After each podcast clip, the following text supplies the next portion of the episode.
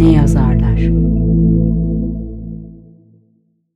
Buket Yazan Ayşegül Karada Seslendiren Yeşim Ünal Sıcaktır kadın. Biraz kırmızı, biraz sarı. Doğayı ısıtmayı, ona can vermeyi sever kadın. Vazgeçmez yaratmaktan ve paylaşmaktan. Tıpkı bir ressamı, bir romancıyı, bir heykeltıraşı ısıttığı, onlara ilham kaynağı olduğu gibi. Bu düşüncelere dalmışken başını kaldırıp şöyle bir bakındı. Yolun sonuna geldiğini fark etti. Daracık sokakta 16 numaralı kapının önündeydi Buket. Heyecanlı ve karmaşık duygular içindeydi. Kalbi yerinden fırlayacak gibiydi. Hava parçalı bulutluydu. Dönüp gitsem mi acaba? Lanet olsun diye geçirdi içinden. Çantasından mendilini çıkarıp terli alnını özensizce sildi. Tekrar düşüncelere daldı. Öfke, kızgınlık ve şiddetle kavruluyordu aklı.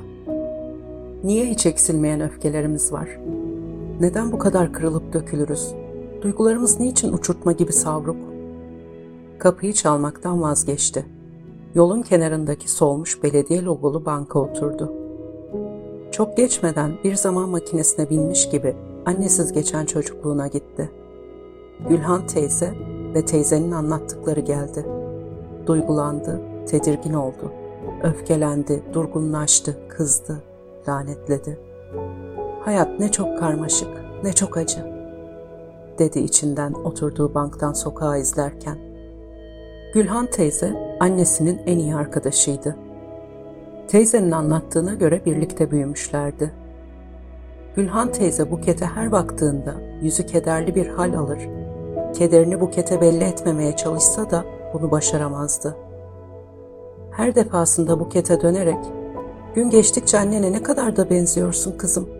Ama kaderin benzemez inşallah, der ve ardından eklerdi. Annen iyi bir kadındı, güzeldi, müşfikti. İnsan gibi yaşamak istedi, yaşayamadı. Buket'in annesiydi Alagün.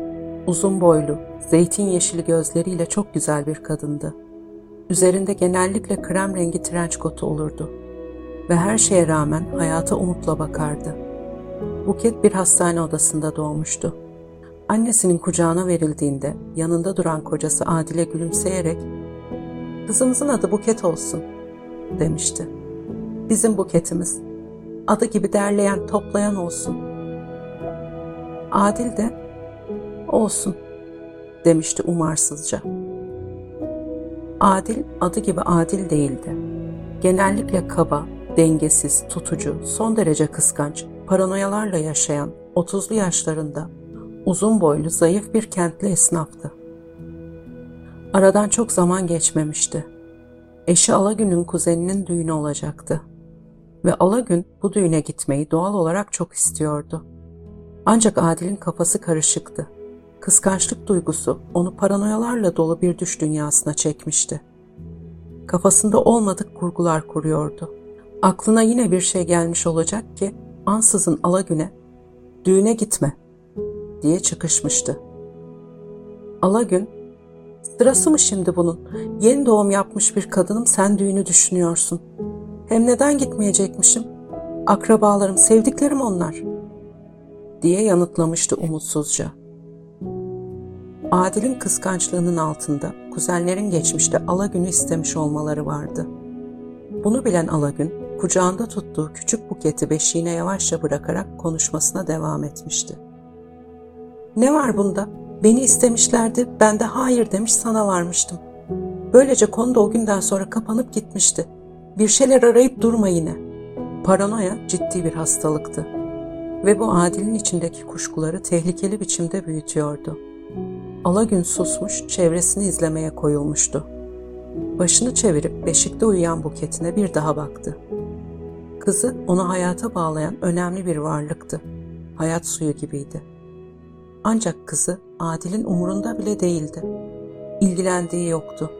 O kafasının içindeki kuşkular ve tehlikeli dürtülerle yaşıyordu. O an tek düşündüğü ise karısının düğüne gitmesini engellemek olmuştu. Adil ve Alagün için hayat dünya tatlısı buketlerinden ibaret değildi. Buketin varlığı Adil'in içindeki kuşkuları, dizginsiz kıskançlığı yok etmemişti. Alagün'ün içinde ise Buket'in sonsuz varlığı ancak ona eşlik eden kocasının psikolojik şiddeti vardı. Tedirgindi. Rahatlamaya ihtiyacı vardı. Bu nedenle eve gelir gelmez soluğu banyoda almıştı. Duşa girerken Allah'ım ne günah işledim de bu adam bu kadar çok sıkıyor beni diye düşünmekten kendini alamamıştı. Gerçekten de hayatları koptu kopacak, pamuk ipliğine bağlıydı.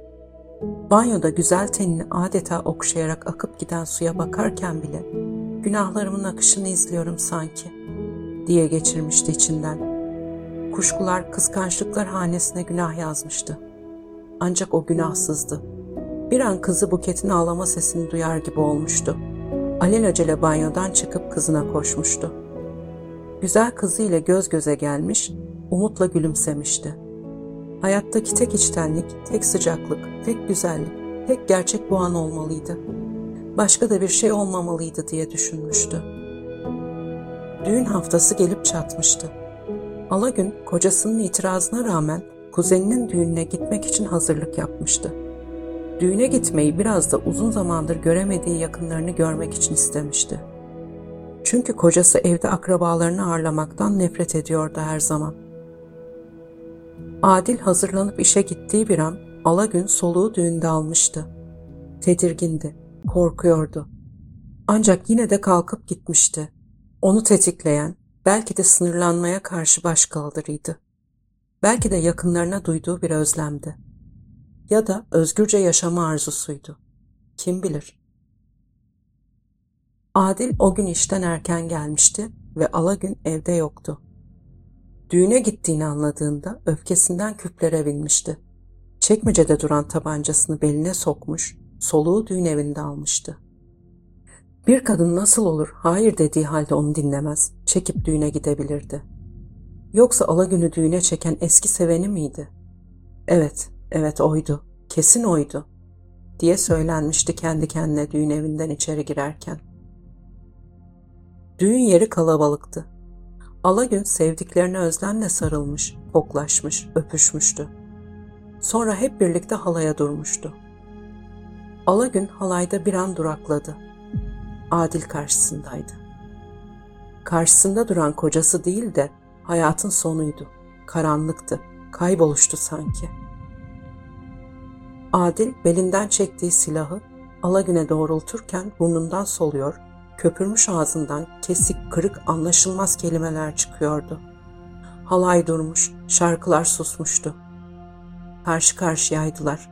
Aralarındaki sevgi bağının yerini alan kıskançlık ve öfke araya bir de soğuk, çıplak bir namlu koymuştu. Eşinin adı Adil'di. Ancak adil olan neydi gerçekten? Ölmek mi, yaşamak mı? Bir anda bir el silah sesi duyulmuş, Alagün kanlar içinde yere yığılmıştı. Tetiğe tereddütsüzce basan Adil miydi yoksa kuşku, kıskançlık ve güvensizlik sarmalında paranoyaya dönüşen ilkel insan güdüsü müydü? Gülhan teyze bugün 24'üne basan Buket'e tüm bunları anlatırken Buket'in gözlerinde süzülen yaşları gördü. Ama yine de sözlerini tamamladı. İşte tüm bunlar olurken sen Buket bebe, annenden aldığın huzurla koynumda mışıl mışıl uyuyordun yavrum. Ya sonra ne oldu teyze? diye sormuştu Buket. Buket annesiz büyümüştü. Sonrasını merak ediyordu. Sonrası mı? dedi Gülhan teyze derin bir iç geçirerek. Ne olacak? Gazetelerde sadece birkaç satırla geçmişti bu vahşet. Baban olacak kör olasıca ortalıktan kaybolmuştu. Seni ise ben yanıma almış sahiplenmiştim. Çok sonraları babam bir akrabasının evinde yakalanarak tutuklanmıştı. İlk mahkemede iyi halden de yararlanarak cezası 10 yıla indirilmişti. Bir yaşam, bir ölüm, bir kadın hepsi 10 yıla sığ vermişti. Sadece 10 yıla. Hepsi bu. Buket büyümüş, üniversiteyi bitirmiş, Anadolu'nun bir köyüne öğretmen olarak atanmıştı. Hayat boyu başarılı bir öğrenciydi. Gülhan teyze ise yaşlanmış, elinden geldiğince Buket'i babasından uzak tutmaya çalışmıştı. Buket, zeytin yeşili gözleri, kızıl saçları ve uzun boyuyla annesine çok benziyordu. Bilinçli bir kadındı. Annesinin yaşadığı yazgı değil cinayetti. Cehaletin, kıskançlığın, kuşkunun kadına güvensizliğin ve sevgisizliğin yarattığı bir cinayetti bu. Babasına sevgi değil, öfke ve nefret besliyordu. Ancak Buket babasının izinden gitmeyecek, duyduğu öfke ve nefreti şiddete dönüştürmeyecekti. Zordu ama bu geri geleneksel çizgide ilerlemeyecek, töresel bir figüre dönüşmeyecekti. Mücadelenin daha etkin ve akılcı yol ve yöntemleri vardı. Yoksa da olmalıydı. Babasını dönüştüremezdi belki. Ancak yalnızlaştırabilir, dışlayarak mahkum edebilirdi. Buket öğretmenlik yaptığı Anadolu kasabasından yaşadığı İstanbul'a bir süre önce dönmüştü. Hala Gülhan teyzesinde kalıyordu. Yüreğinde hiç yaşamadığı, yaşadığını da anımsamadığı annesi, nefretinde ise onun canına kıyan babası vardı. Buket oturduğu banktan doğruldu, yakındaki kafeye yöneldi. Bir çay söyledi. Ancak çayı içesi gelmedi. Heyecanlı ve sorularla doluydu. Sonra tekrar yerine dönerek oturdu. Başını iki elinin arasına alarak söylenmeye devam etti. Onunla göz göze geleceğim ve şunları söyleyeceğim. Sen adil değil, adisin, acizsin, katilsin. Babasının Ankara'nın ulus semtinde bir mahallede kaldığını öğrenmişti. Öğrendiklerinden de, düşündüklerinden de Gülhan teyzenin haberi yoktu. Bir uçak bileti alarak Ankara'ya uçmuş ve bir otele yerleşmişti. Duşunu almış, sonra aşağı inerek resepsiyondan geçerek çıkmıştı. Kafası karışıktı. Geri dönüp o adamı hiç görmesem mi acaba? diye geçirdi aklından. Sonra vazgeçti. Yok, yok görmeliyim. O lanet adamın yüzüne haykırıp boşluğumu kapatmalıyım diye düşündü. Ancak yine vazgeçti. Yok yok, öldürmeliyim, dedi. Sesi yüksek çıkmıştı. Fark etti bunu. Etrafına bakındı, birkaç adım attı, tekrar durdu. Öldürmeliyim ama sözlerimle, daha da yalnızlığa iterek, daha da tecrit ederek öldürmeliyim. Yalnızlaştırılmak ölümden beter değil midir zaten? Dedi kendi kendine. Bu kez kararlıydı. Bir anda kendini 16 numaralı kapıda buldu. Ev çınar ağacının dibinde hayli eski, derme çatma bir evdi. Parmakları kapı ziline uzandı. Az sonra içeriden ayak sesi duyuldu. Buket babasıyla bebekliğinden bu yana ilk kez karşılaşacaktı. Ancak doğal olarak baba duygusuna yabancıydı. Kapı cızırtılı bir sesle açıldı ve yüz çizgileri derin ve belirgin olan esmer tenli, ince uzun boylu adam kapıda duran genç kadına baktı. Sonra yarı tedirgin soru dolu bir sesle ''Buyurun kime bakmıştınız?'' diye sordu. ''Adil olmayan Adil'e bakmıştım.'' dedi genç kadın kararlı bir sesle. ''Annemi alan, kuşkularına ve kıskançlığına kurban eden Adil'e.'' Adam tedirgin gözlerle bukete dikkatlice baktı. Karşısında öldürdüğü kadını görür gibi oldu. Gözleri, bakışları, uzun saçlarıyla Alagün'e ne de çok benziyor diye düşündü. Ancak düşündüğünü söylemeye cesaret edemedi. Elleri titredi, boğazı düğümlendi. Sözcükler bir bir kayboldu. Öylece kala kaldı. Buket öylece karşısında duran adamın gözlerinin içine bakarak ''Zavallısın, korkaksın!'' diye haykırdı. ''Bir kadını, annemi öldürdün sen. Korkularına, güçsüzlüğüne, zavallılığına kurban ettin.'' Bundan böyle benim için, bizler için adil değil. Senin adın sevgisizlik, insafsızlık, duygusuzluk. Buket az da olsa rahatlamıştı. Hızla döndü ve babasının yanıtını beklemeden, merak da etmeden uzaklaştı.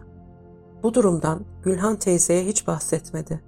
Annesinin çok sevdiği rengarenk çiçeklerden bir buket yaparak mezarına bıraktı.